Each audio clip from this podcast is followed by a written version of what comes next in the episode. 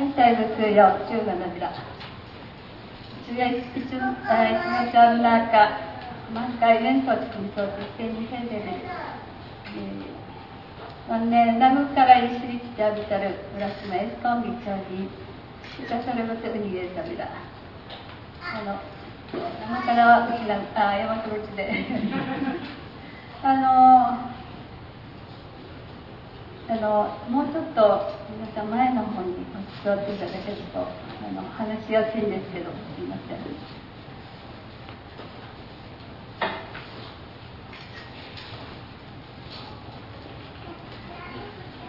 あの大概はあのお友達知ってる方とか、まあ、あの知らない方もいらっしゃいますけどあの今日は本当にありがとうございます。えっと私あのここに、えーと、今あの本を並べてもらいましたけどこの基地問題あの私が今住んでるあの名護市の東海岸にこの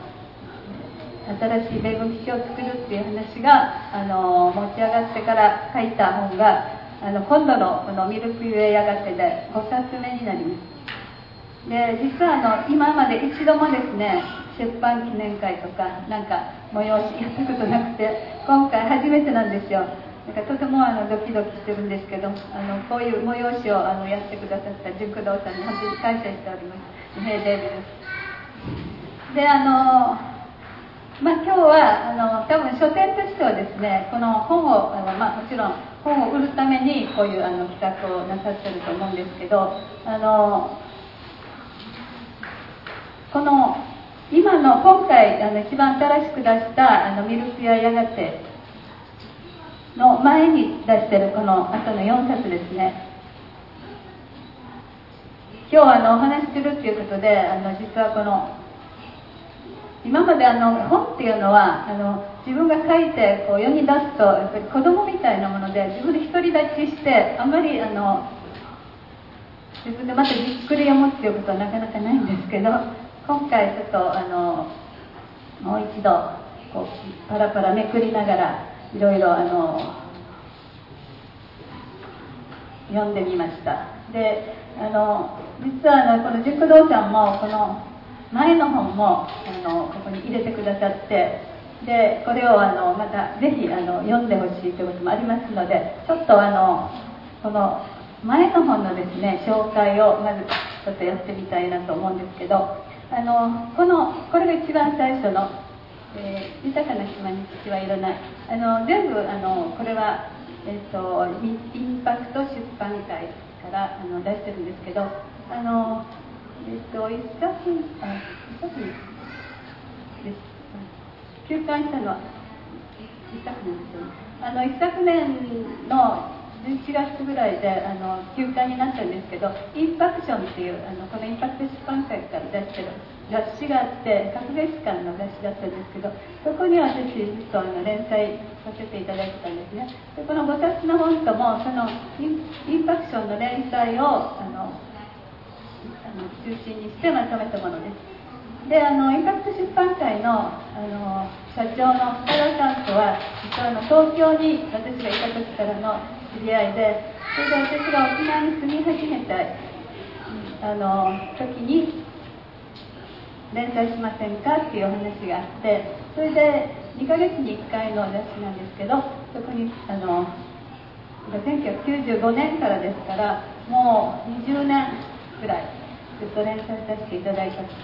でそれがなかったら多分この本はあのちょっとできなかったんじゃないかなと思うんですね。で一発出版会はその雑誌以外にあの本も書籍もたくさん出していてそれであのあの実はあのここあの雑誌に書いて原稿料なかったんですけどなかったんですけどそのまとまったらあの本にして出版してくださるっていうことがあってあの、まあずっと連載を続けてきた。でもやっぱり人間って締め切りがないとなかなか原稿が書かないというのもありますのでそういう意味であの書き続けてこられたのはやっぱりあの連載があったからだなと思ってます。であの最初の本これは、えーと、1995年からえ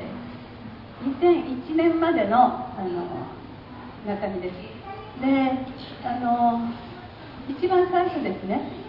この本はあの1995年の10月にあのその前の年の9月にあの、まあ、小学生の女の子があの3人が海兵隊にレイプされるっていう事件があってそれであの沖縄の人たちの積もり積もった怒りが爆発してあの、まあ、8万5千人全島で言えば10万人のあのの整理縮小を求める集会っていうのがありました。でそのあの集会のあたりからこの連載をが始まってるんですね。でこれにあの収録してます。であの私はその時はあの実はあのまだ沖縄市に住んでいてでであの滝間美術館というところであの働いてました。であのでその少女暴行事件の後あの沖縄の人たちの怒りをなだめるためということであの、まあ、日米両政府があの世界,、えー、世界危険と言われる普天間基地を返還しますよっていう話があってところがそれがあの単なる返還ではなくて県内のどこかに移転しますよ。それがあの辺野古あたりっていう話になったんですね。であの、えー滝間美術館っていうのはあの多分ご存知と思うんですけどあの普天間基地に隣接してあの、まあ、館長の佐喜眞さんが先祖代々の土地をその米軍から返してもらってあの美術館を建てた。そして沖縄戦の図をそこであの皆さんに見てもらおうということで建てた美術館ですけどそこで働いている時に普天間基地を返すけどあの辺野古に移設するっていう話が持ち上がったんですね。それであの私はその美術館関係の人たちと一緒にあの日本語に初めてその時に行きました。であのその時に私たちを案内してくださったのがあの比嘉清純さんっていうあの辺野古の方であの辺野古の命を守る会っていう、えー、住民運動のあの反対に反対する住民運動のあの会がありますけどそれを最初に立ち上げた方なんですけどでその方があの私たちを東島っていうそのこの漁港からあの船に乗っていく、まあ、無人島なんですけどあのそこに連れて行ってくださいました。そこはあの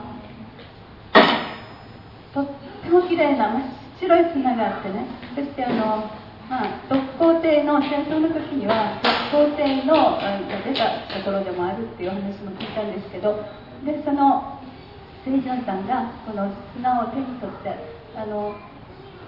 そこは川も何もない。本当にサンゴのあのかけらだけでサンゴのあのが作った白い砂なんですよ。何のあの、ま、水口もないであの皆さん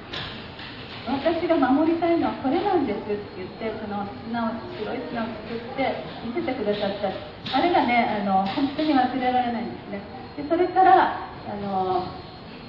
私も何回かあの日野に通ってであのいろいろあの地元の人のお話も聞きました。であのでその後あの名護市民投票というのがありましたけどあの1997年の12月にあの名護市民がこの新しい基地を受け入れるかどうかっていう市民投票をやってでその時にあの私たちはあの私はまだその時はあの中部に住んでましたけど宜野湾の女性たちと一緒にあので宜野湾の女性たちは自分たちがずっと普天間に苦しめられてきたけどあのこれを名護にあの持っていかせるわけにはいかないとだ名護市民投票では名護の皆さんはぜひ反対してくださいっていうそれを訴えるために名護に行こうということで私も一緒に行きました。それでそこであの名護の今私が住んでいるあの二見北と言いますけどあの大浦湾沿岸の住民あの北見というところから北の方に10の小さな集落があるんですけどそこのそこ北見北10区と呼びますけどそこのあの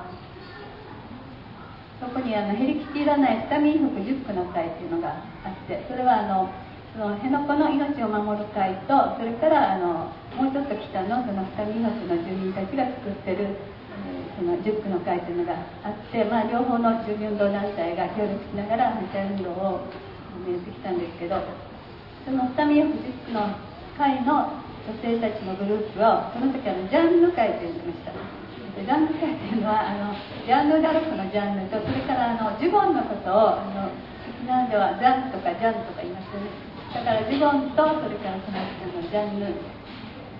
ダルクのジャンルをかけてジャンル会と呼んでましたけどそのジャンル会の女性たちとギノアンの女私も含めてギノアンの女性たちと一緒になってあの天満基地はこんなねひどいあの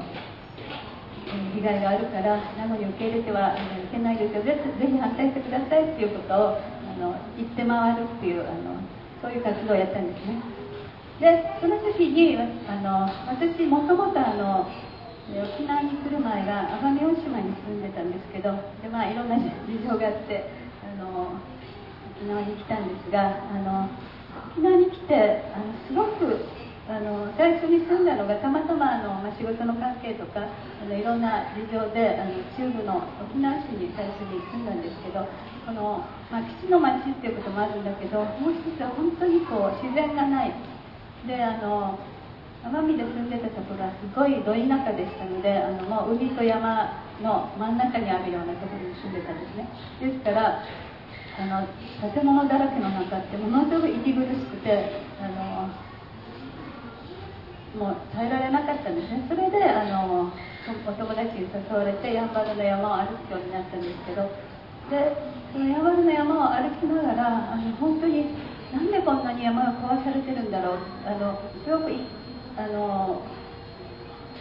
素晴らしい山なんだけどあの一方ではあのすごく破壊されてる。これがどうしてこんなに破壊されてるんだろうということをあの考え始めた時にあのこれはあの基地と裏表なんだっていうのに気がついたんですね。であの沖縄の自然っていうのはあのものすごく繊細であの小さな島ですからすごく多様性に満ちてるって言われてるんだけど多様性に満ちてるっていうことはあのいろんな種類の生き物たちがいてでもその一つ一つは、ね、こんな小さな島ですからすごく少ないんですよね。だからちょっとしたこう変化であのどんどん絶滅していく。でそういうあの脆弱なあの島の生態系の中にあのがあの最初はあの非常線であのもちろん人間もたくさんあの殺されましたけどあの生き物たちもたくさんあの殺されてきますそれから次にはあの米軍が沖縄を占領してそしてその米軍基地を作るのであのまた破壊されますそして沖縄の人たちがようやくあのまああの基地のない平和の沖縄になると思って復帰運動してそして日本復帰っていうふうになった。あと逆にある意味その米軍のこの戦争の時の鉄の暴風と呼ばれましたくらいひどかったわけですけどその鉄の暴風よりもっとひどいと言われるようなその自然破壊が復帰後行われてきたそれはそのあの平和の沖縄になると思って復帰したのにあの逆に基地負担がどんどん重くなってあのもっとこうひどい兵力状況になってそれに対するその不満そういう不満をあのお金でなだめるっていうことを日本政府はやったわけですけどそれであのどんどんどんどんそのお金をつぎ込む。であのそれがあの公共工事いわゆる公共工事まで使われて日本しかもあの日本のこの本土の基準あのせ、えっと、基準の工事で工事が行われたためにこの脆弱な島の自然をどんどん破壊していった。そういうあのもう本当に踏んだり蹴ったりだと私は思ってるんですけどそういう形であのどんどんどんどん破壊されていったってやっぱりこれはその基地を置いておく見返りとしてあのお金がつぎ込まれたそのお金によるだからまずあのえー、っとそういう、えー、っと何て言うの金銭っていう爆弾っていう言い方もあのされるんですけどでそれであの山を歩く中であのその沖縄のその問題と、まあ、いわゆる環境問題と言われるのは本当に同じものの裏表なんだなっていうのを感じるようになったんですね。でまあ、でもその中でも私はあのずっとその中部に住みながらやんばるにあの住みたいっていう思いがずっとあってあのでその市民投票であのサミンホックの人たちと、えー、まあ、知り合う中でそれであの、まあ、ある人にあのお家を見つけてもらってそれで市民投票の後にこの今のあの私が今住んでいるサミンホックに引っ越ししてきたんですね。であのそれでこの本はその、えーと、最初はだからまだ私が中部にいる時から書き始めて98年の3月、えーと、ちょうどあの私の一番、まあ、下の息子が、えーと、小学生でで学,、えー、と学校があの切り替え時がいいだろうと思ってあの小学校2年生だったんですね。それで3年生に上がるときにあの引っ越ししてきたんですね。で、あのですから98年の3月の末に引っ越しして、それからあのその下民北塾の会の人たちと一緒にあの活動をするようになりました。で、あの実はあのその時には市民投票はあのなので市民の人たちがあのノーということであの意思表示をしたにもかかわらず当時の市長官があの政府の圧力に向けて市長を受け入れてしまった。でその後にあのこの市長さんがあの辞任しましたのであの出直し市長選挙ということで1月に市長選が行われて岸本達夫さんっていう亡くなりましたけど方があの市長になりました。ただこのたこの方はあの、まあ、基地問題についてはもう市民投票で決着ついてるからノーサイドだとあのこれについては問わないということで市長選になってそしてしばらくはあのちょっとあんまり、動きもなかったんですね。ですから、まあ、私はあの割とのんびりっていうかなあのそれまではあの一応給料もらう勤めて給料もらう生活だったんですけどやんばるは本当に仕事がない。特にあの私が住んでるところは過疎地で仕事もない。若者が出ていくっていうような地域なんですけどで生活なしに対する不安はとてもありました。であのそれでもあのやっぱりやんばるのこの静かなところであの小説でも書きたいなというあの実は思いもあったりして引っ越ししてきたんですところがあのもうこの基地問題にあのどんどんどんどん引きずり込まれてというかあの巻き込まれてあの今まであの小説続けてないんですけどあのでただあのせっかくそのこういうところに暮らしてるんだからあの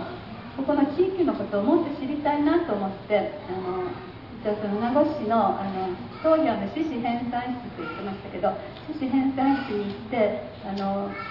私は今住んでるのはあの北民北の三原ということですがあの最初に住んだのはその隣の阿武というところでした。であの自分の住んでる阿武のことを知りたいんですけどって言ってあの名護市編纂室に行ったらあなたはそういうのに興味持ってるんだったら調査員やりませんか？ってあの声がかかったんですね。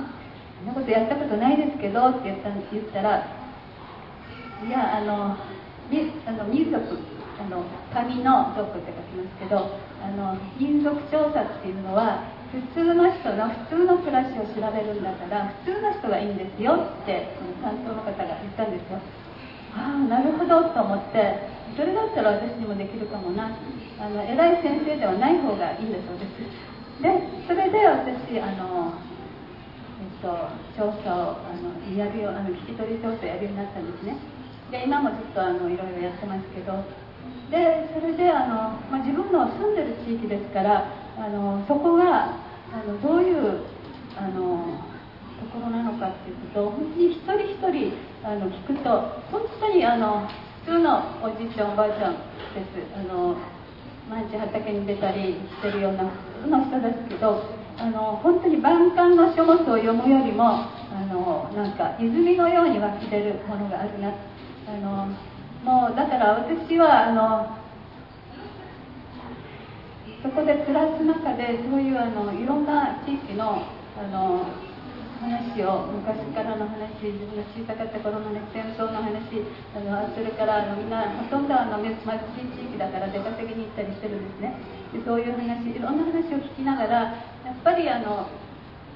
自分そのこの地域を守るっていうのはそういうものを守ることなんだなっていうことをあの本当に毎日毎日あの発見の連続だったんですね。だからあの実は私あのこの一番最初の本っていうのはあの自分ではとても好きなんですよ。あのとても自分の感覚もあのまだ若々しいというか初々しいっていうか。であのだからその自分の感じた感動をそのまま書いてるっていうのがあってあの今でもあの自分の好きなあのこの自分の前回の何冊か出した中では好きなあの本ですね。であのそれでこれが、えーと、ちょうど、えー、2001年までのものですでその時にはあの本当にこのあの塾の会もまだあの運動始まったばっかりで女女性たちものすごく元気だったんですね。であの女たちの東京行動というので東京に行って銀座を道巡礼したりそれからあの毎日その市役所に平和のプレゼントっていうのを持って市長にあのプレゼントを配ってあの配ってて届けてあの基地をあの呼んでくださいっていうのをあの本当に82時間毎日あの土日を除いてりました。それからあの那覇まであのみんなで行進したりあの地域のおじいおばあも子供赤ちゃん子供も連れてねあの行進したり名護市役所をあの平和のハンカチっていうのであの囲んだりとかいろんな活動をやりました。であの、えっと、あと市長のお家の隣の公園でマグリブリもやったんですよ。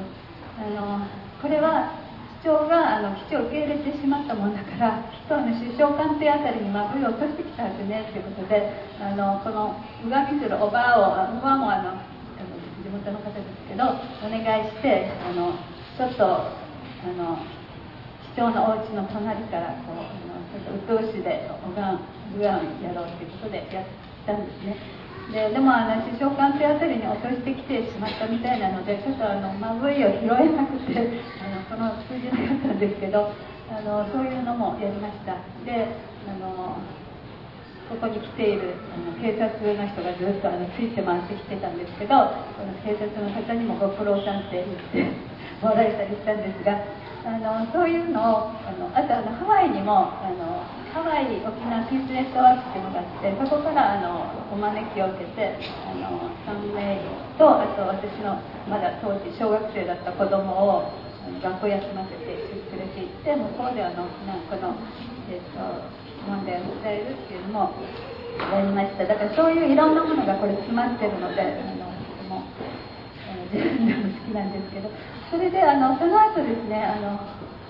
これがあの辺野古海の2冊目です。でこれはあのえっとちょうど、えー、2004年あのこれの一つ今あの最初の計画はあの撤去可能な海上ヘリポートって言われてる案だったんですがそれがあの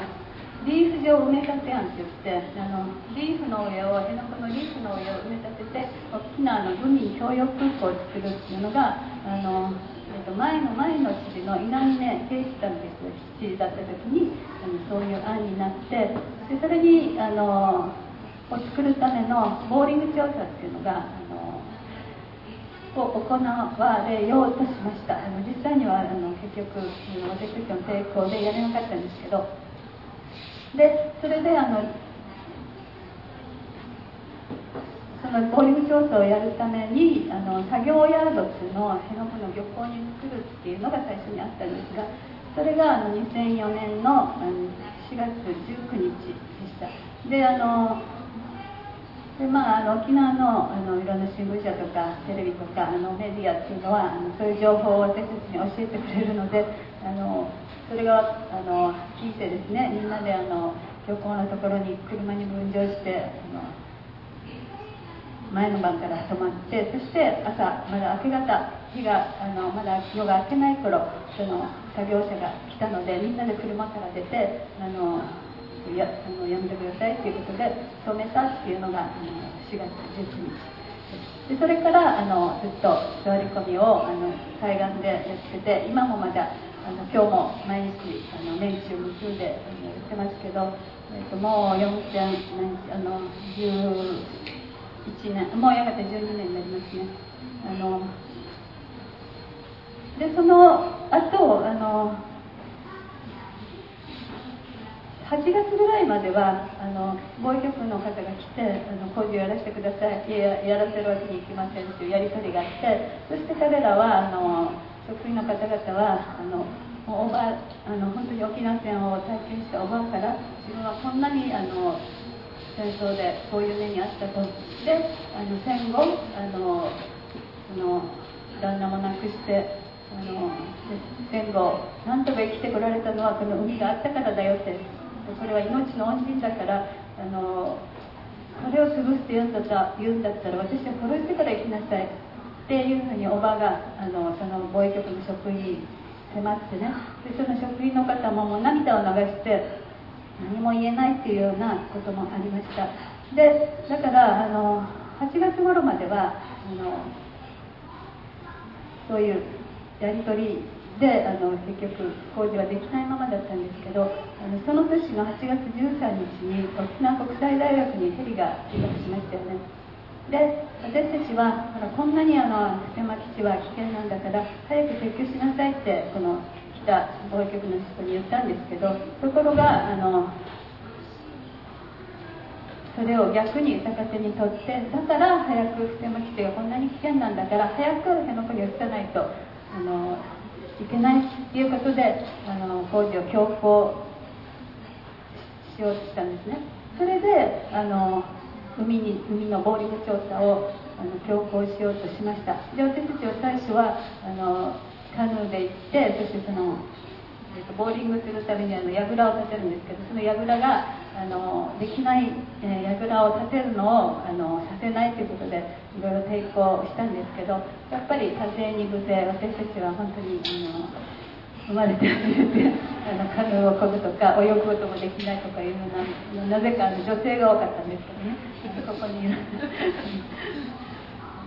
もそうですけどであのそんなにしてそのこうお金いくらでもある時間もお金もいくらでもあるわけですからだんだんこうボーリングの櫓がリーグ内に建てられていく。で櫓が建てられたら私たちはあの今度は船で朝早く作業が始まる前に船で船で行って櫓の上にあの座り込みをして作業をやらやらせないっていうことをあのやりました。であのこれにやっぱりあの大きかったのはあの近隣の民地の皆さんが残念ながらこう名護漁協はその辺野古も含めて名護漁協はあの最初からあの保証金が欲しくてあの基地には賛成してたようなんですね。これはとても残念なんですけどもちろんあの個々のあの民地の皆さんはそうでない人もたくさんいたんだけど漁協としてそういう姿勢でした。だからあのまあ、辺野古の民主の方は主に防衛局に雇われてまあ、いわば作業船として出てる人が多かったんですがあの逆にあの近隣の民衆の方たちが陸の皆さんが海を守る守ろうということでこんなに頑張ってるのに自分たちがあの黙ってるわけにいかないということであの宜野座とか金とかですねあの国頭それから石川辺りからあの船で駆けつけてくれてそしてあの櫓の周りを全部漁船で囲んで作業船を近づかせないというようなことをやってくれてあの本当に心強かったです。であのそれではね1年間もう本当に夏はものすごく暑いし冬はあのものすごく寒いしあの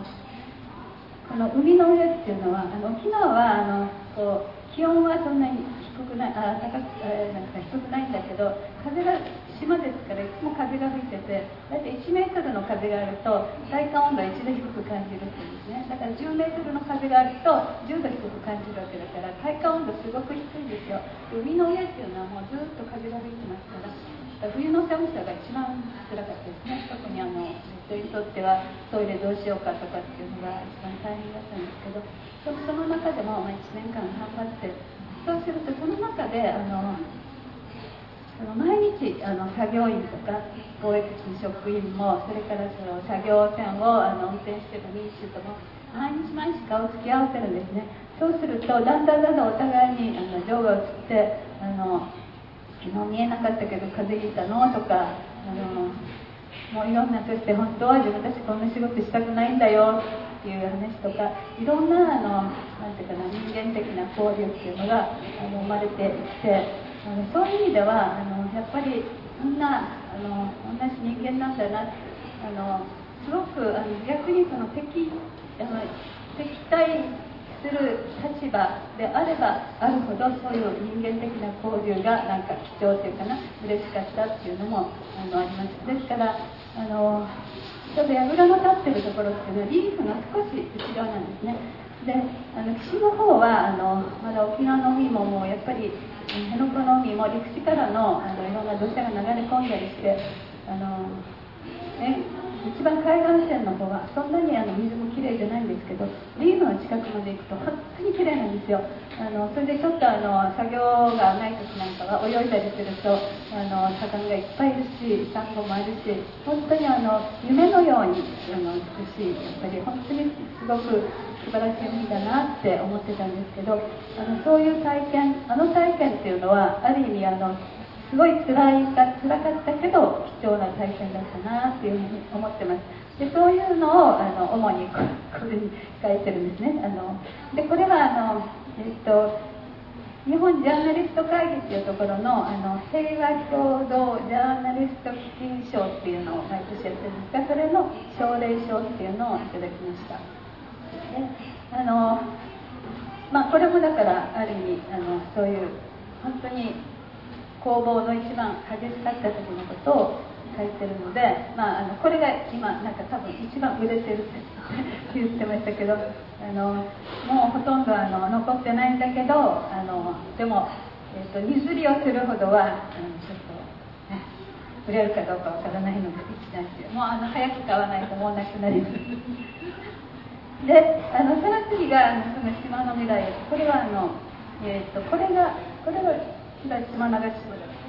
あのこれ辺野古の海ですけどこれもあの辺野古の海のその櫓を、えー、が立ってる時の写真ですね。であのこの断節ではですね、まあ、ある意味あの運動としてはあの割とあの谷間の時期っていうかな、えー、あのこれの一等最初はあの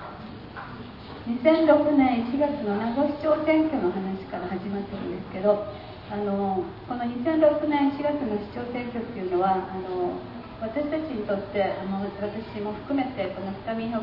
塾の会のメンバーにとってもそれからまあもっと多くの人たちにとってもそうだったと思うんですけどすごくすごく辛い選挙だったんですね。あのっていうのはそのまあえーと、基地を推し進めようとするあの側のから出てるあの候補者とそれからそれに反対する側から出てる候補者と基本大体まあ1対1になることが多いんだけどこの時にはその基地を反対する側の人から2人出たんですね。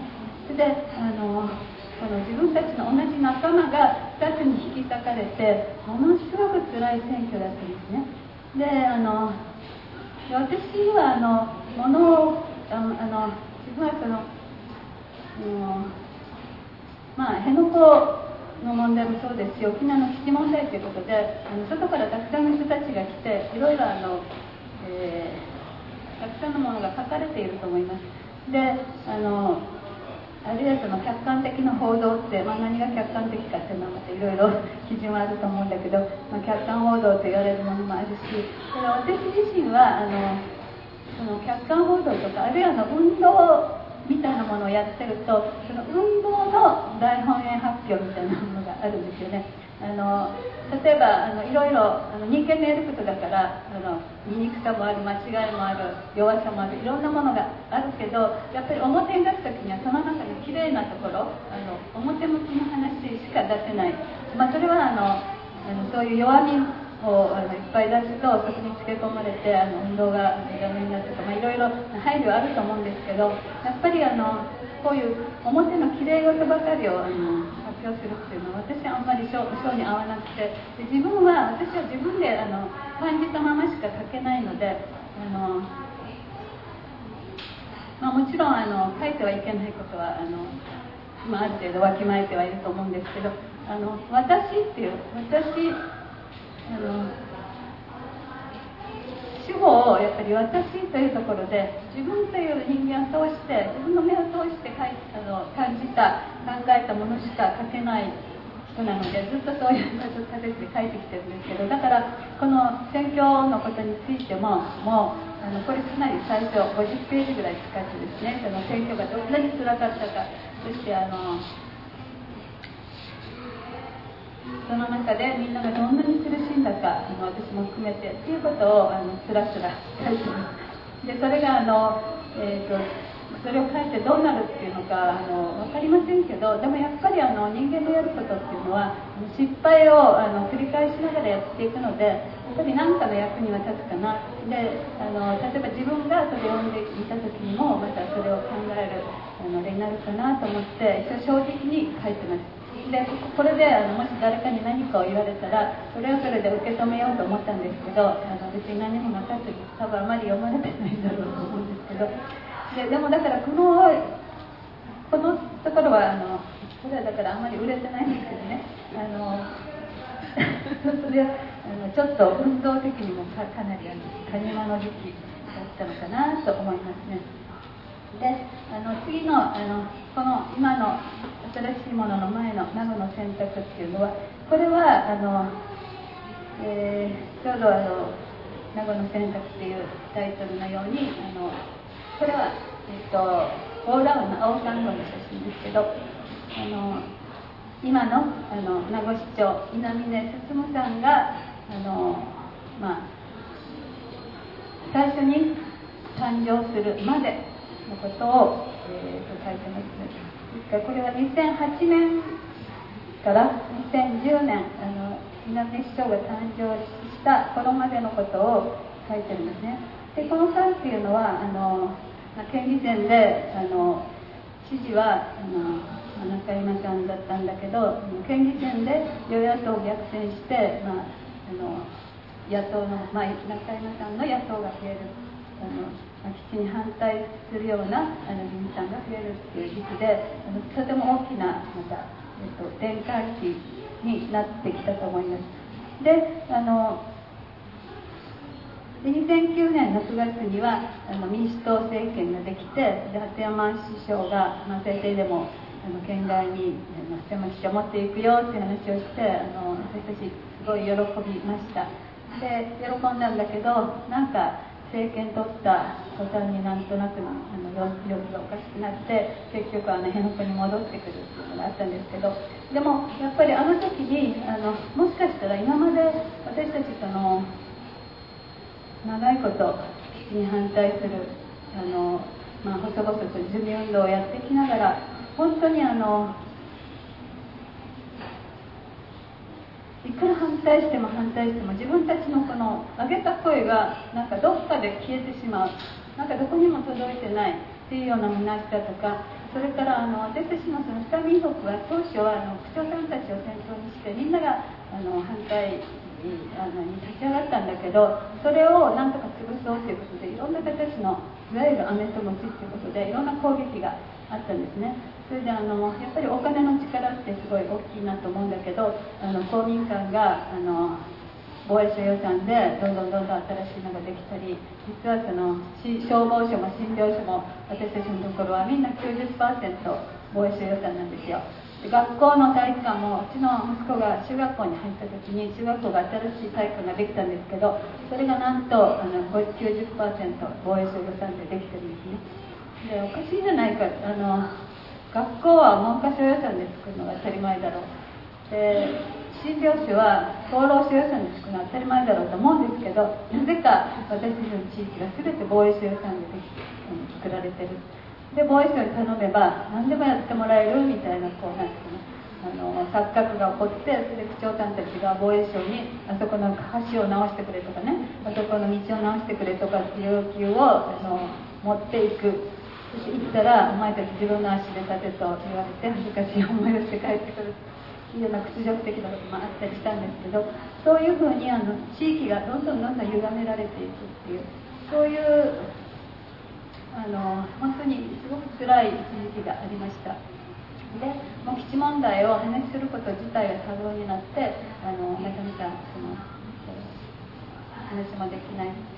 でそれがやっぱりあの変わってきたっていうのがあのこの井上市長の誕生だったんですね。であの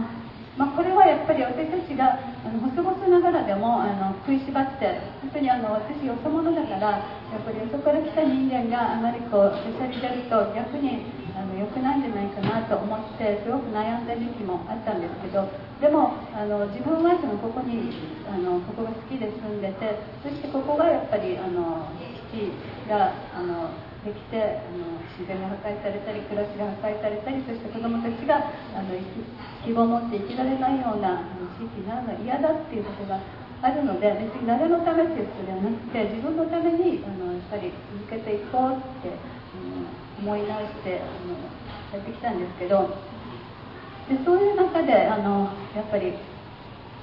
なかなかあの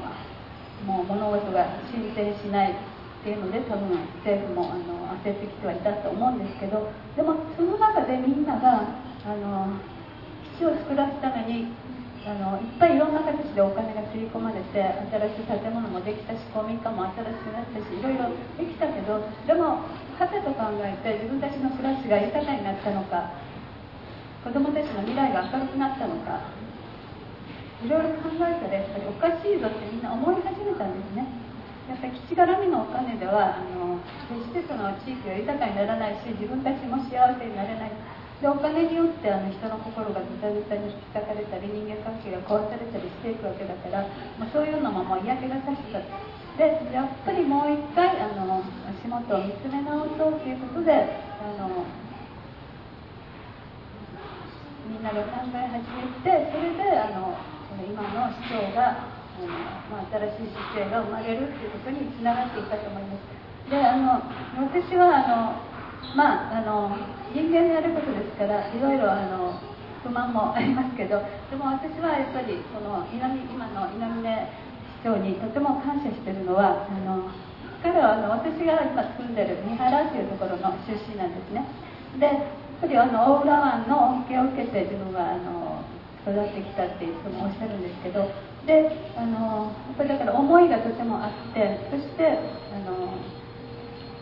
この基地は絶対作らせないということをあの堅持してますけどあのでみんなあの地域の人たち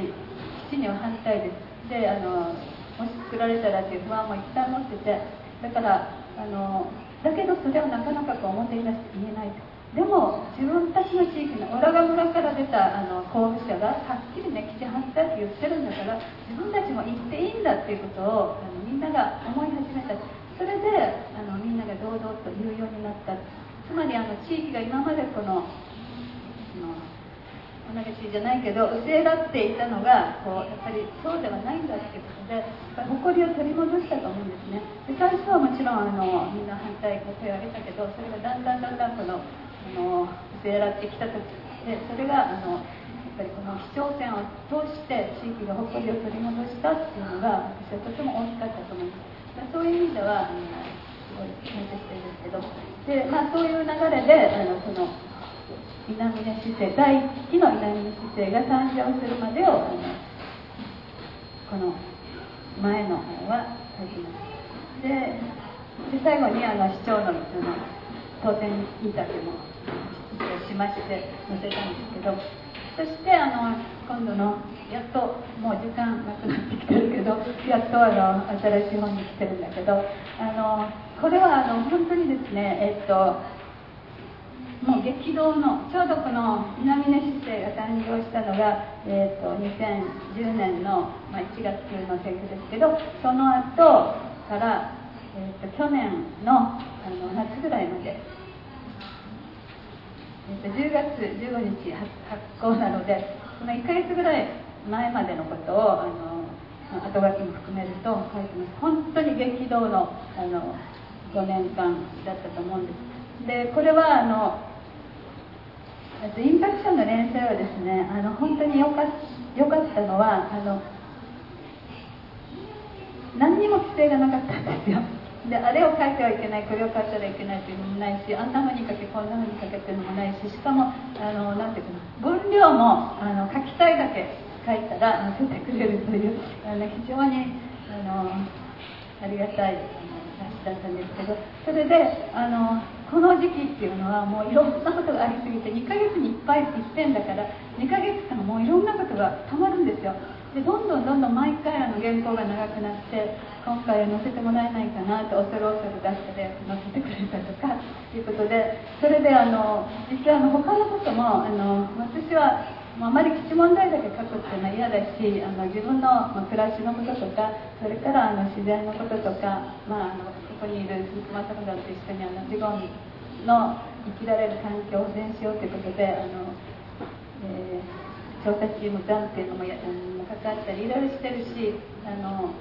いろんなことやってるのでそういうことも、まあ、書いてはいたんですけどとにかくこれをこう一冊にまとめるためにはあの無基地問題だけに絞ろうということで他は全部カットしたんですけどね。であのこの間っていうのはもう選挙選挙であの本当にあの選挙は私あの大嫌いでですねあのこの基地問題関わるまではあの選挙といったらもう避けて通るあの人だったんですけどいくら住民運動で頑張っても本当にあの選挙で選ばれた市長の一言で全部ひっくり返されてしまうということを体験してからいやこれはやっぱり選挙に関わらないとダメだっていうことでそれからあの選挙に関わらざるを得なくなってるんですねだから選挙のことがあの沖縄の選挙っていうのはみんなあのそういうものと深く結びついてるのであの嫌でも関わらざるを得ない関わるといろんなことが、まあ、あのやっぱり感じたりあの見えたりするので、まあ、それも書いたりはしてるんですけどあの本当も選挙に関わらなく早くなりたいですけどね。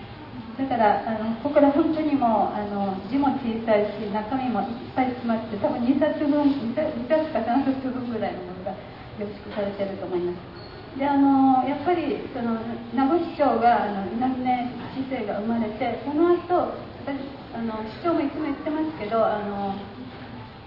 その名護からの流れがやっぱり沖縄を今今あの、まあ、オール沖縄っていうふうに言われてるその辺野古の基地にはあの全にみんな反対だよっていうそういう流れを作ってきたのはやっぱり名護がしっかりその流れを作ったからだということであのいつもあの主張言ってますけどでそれがその名護からの流れがこれがどんどんあの、まあ、いわゆる天白町って言われてるあの尾長さんがあの市長時代にあの中心になってあの日本政府に全部沖縄をあの引き連れていったっていうあのそういうところから、まあ、今に至ってるんですけどあのそのどういうふうにしてこの流れがどんどんどんどん大きくなって本流となって今生きてるのかっていうのがあの多分、うん、一応分かる本になってると思います。えー、時間であので私本当はあのあまりもう基地問題早く卒業したいなと思ってはいるんだけど実際にはですね実はあの毎日朝5時半に起きてあのゲート前に行ってそして機動隊にごぼう抜きされてでまあ、えー、それからまた仕事に今私実は名護市市の戦争編っていうのを今名護市が出そうとしてるんですけどそれの編集作業をを頼まれてあのまた名護市の役所に教育委員会に通ってるんですがあのごぼう抜きされた後はあの仕事に行くみたいな あの生活をなんでこんな生活を送らなきゃいけないんだろうと思いつつ、まあ、やらざるを得なくてやってるんですけどあのただあのまあ、今その毎日機動隊のお兄ちゃんたちと顔を合わせてですねあので10年その11年前のあのまあ今今から考えたら牧歌的なある意味その人間的な交流ができた時期と今は本当にあの政府の方が学んでそういう人間的な触れ合いをさせないような形でこう対処してきてるっていうのがあって海でもあの海中の皆さんはあの高いお金であのご意見を雇ってるんですけどあのその抗議する市民とはあの触れ合わないような遠くの方の監視船という形で雇って直接にはあの海上保安庁を全幅動員してきてそしてあの暴力的にその攻撃して排除するみたいなことをやってるんですけどあのであの機動隊もあのもう県警だけではあのちょっと先見の皆さんやっぱり嫌みたいなんですね。あのだからあの警視庁あの東京から警視庁の機動隊を連れてきてでカノシアリゾートにあの泊まってそこからあの毎日ご出勤になるんですけどであのただやっぱりあのこのお兄ちゃんたちも毎日顔を合わせてると昨日もあったねっていう感じであのだんだんだんだんやっぱりお互いに情が移るじゃないですか。やっぱり人間なんだなって思うんですね。で特にあのあのアルソックっていう刑事会社の人たちがまあ、いつそこに立ってるんですけど彼らは、まあ、機動隊の人たちやっぱり上から命令されて私たちを暴力的に排除しないといけないっていう立場だからあのあれですけどこのアルソックのあの警備会社の人たちがずっと立ってるだけなんですよ。で立っていてあのこっちの方で集会をしてみんながいろんな話をして歌も歌ったり踊りも踊ったりするの毎日見ているわけだから多分ねあの顔には出さないけど、まあ、時々顔に出す人もいますけど あのなんかいろいろ感じたり通じたりしてるところもあるかなっていうふうに思うんです。だからあの、まあ、私たちはあの力では絶対にあのこう権力持ってる人たちには勝てないけどそういう人間力みたいなのであのこうじわじわとこの機動隊とか警備会社とかの人たちにもこの心を通じ合わせていけたらいいなとこれはこれ甘い考えかもしれないけどあの思ったりしてます。でそういうのがやっぱり宝だと思うんですね。であのやっぱりでこういろいろずっとあのやってきて今特にあのその現場がっていうかなあの暴力的なシーンがあったり逮捕者が出たり怪我人が出たりっていう辛い時はもういっぱいあるんですけどあのそうするとなんかこう目先の現象的なところであの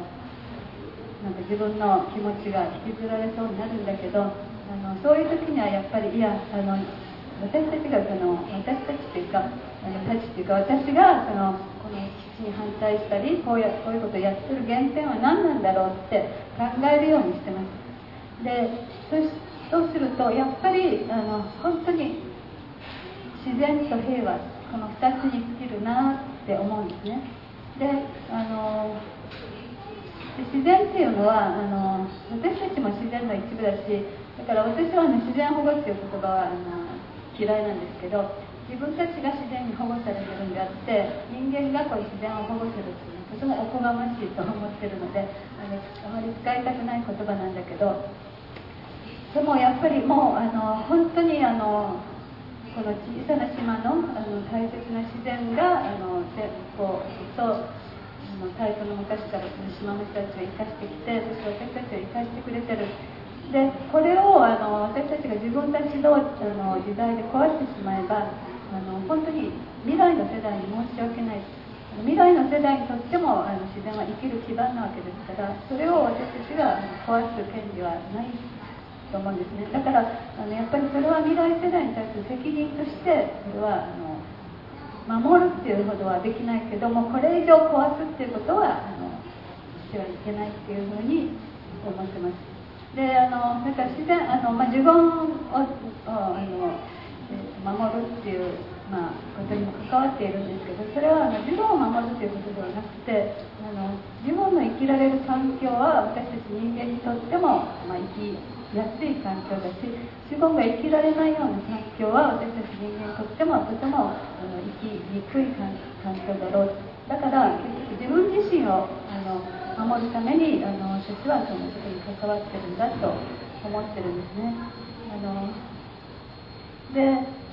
あのもう一つの平和っていうのはやっぱり私もこの沖縄のあの戦争っていうのはもちろん知らないんですけどでもこの今あの聞き取りあの体験者が聞き取りする中であるいはその体験した方の手記をあの読む中であのどういうものであったかっていうのはあの本当にあの感じるしであのまあえっとその体験されたおじいおばあたちがもう二度とあんな悲惨をこれ孫たちに味わわせたくないっていうその思いがやっぱりあの彼らを突き動かしてるんだなっていうのがあのよく分かりますしなんかそういう思いをあのやっぱ体験してない次の世代がしっかりと引き継いで次の世代にやっぱりまつないでいかないといけないんだろうなって思うんですね。だからあのやっぱりこの自然と平和っていうのが2つの柱であのまあ、辺野古のおばあたちと話するとそのこの2つの柱が彼女たちをあの、まあ、支えてるしまたあの動かしてるんだって学っていうのをいつも感じるんですけどそれをまた私たちがあのまたこう受けと受け取って次の世代につないでいかないといけないんじゃないかなっていうふうに思ってます。であのあのまあその心の問題もやっぱりその戦争の話を聞くといかにその戦争っていう事態が人の自然も壊すけど人の心もどれだけ壊した今でもあの PTSD あの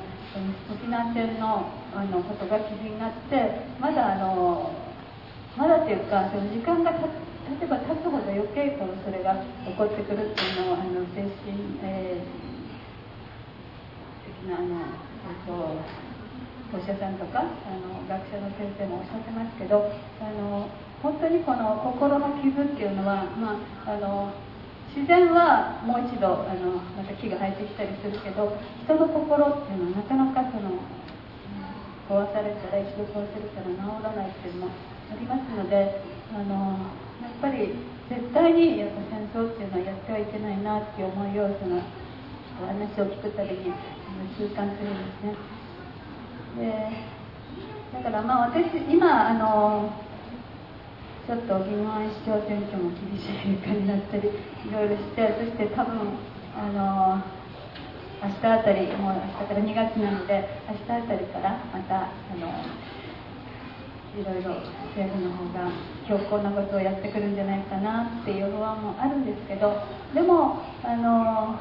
今自分たちが本当にはこの最初に書いた頃はまだまだ小さな流れだったんだけど今はあの本当にこの現場にもあの日本全国それからあの世界中からあの取材もあるし応援にも来てくださるし発信もしてくださるということで本当に世界とつながってるんだなっていうのを感じるんですね。だからあの私たちはあのもう本当に地べたを這いずるようなあの時期もあったけど今は自分たち自体が一人一人がやっぱりこの歴史をあの動かしているあの一つなんだなっていうことを感じることができるっていう意味ではあの、まあ、幸せかなっていうのも思うんですね。だから、まあ、これからどうなるかっていうのは分かりませんしあのでもあのそういうこれまでのあのこのご冊の中にあの書いたような思いをきちんとやっぱりもう一度捉え直して、まあ、これからも頑張っていきたいなっていうふうに思ってます。でまだあの次は本を出せるかどうかはわからないし私はもう基地問題はもうこれで大体卒業してまた別途もっと別のことを書きたいなと思ったりしてるんですね。であの時間大丈夫かな、え、もう1時間経ったみたいです。でやっぱりあの私は、えーと、そんなにあの書くっていうことについてあのあの子供の頃からちっちゃい頃から作文大好きだったんですね。でもあの文章がうまいって褒められたこと一度もないんだけど分かりやすい文章ですって褒められたことが何回もあります。なのであの私はいつもあの褒められた時には大体分かりやすいっていうふうに褒めてもらえるんですけどでもそれってやっぱり割と貴重なことだなであの世の中にはあのすごくいい中身なんだけどものすごく難しくて読んでも意味がわからないっていう文章結構あるんですよね。でせっかくの中身が伝わらないっていうともったいないのでまああの分かりやすいって言われるのはあのいいのかなっていう話が実際してるんですけど。であの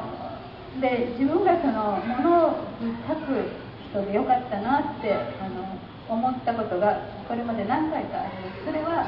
ぱり書くことによってものすごく辛い体験をした時にあの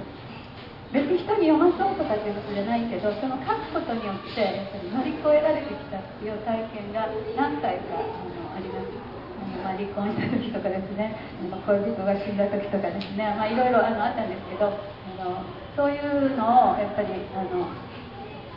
書くことによってあの乗り越えられたっていうことでもしそこで書かなかったらちょっとあの私おかしくなってたんじゃないかっていうところもあるのでそういう意味ではあの、まあ、書くことができてよかったなっていうふうに思ってます。だからあのこれからもあのずっと書き続けていきたいんだけど、まあ、何を書くかはもうちょっとあの基本例とか運動とかっていうのはちょっと飽き飽きしてる時があるんでもうちょっと別なあのところを本当はあの小説書きたいなってずっと思いながらしてないでいるんですがあのということであのぜひあの純不動産がせっかくですねあの前のものからあのニュ、えー、とここに入れてくださいましたのでよろしかったらありませんいただけるとありがたいです、えー、と一応1時間ということなのでこれで終わりたいと思います。すいません。あのいただいお話で申し訳ありませんでした。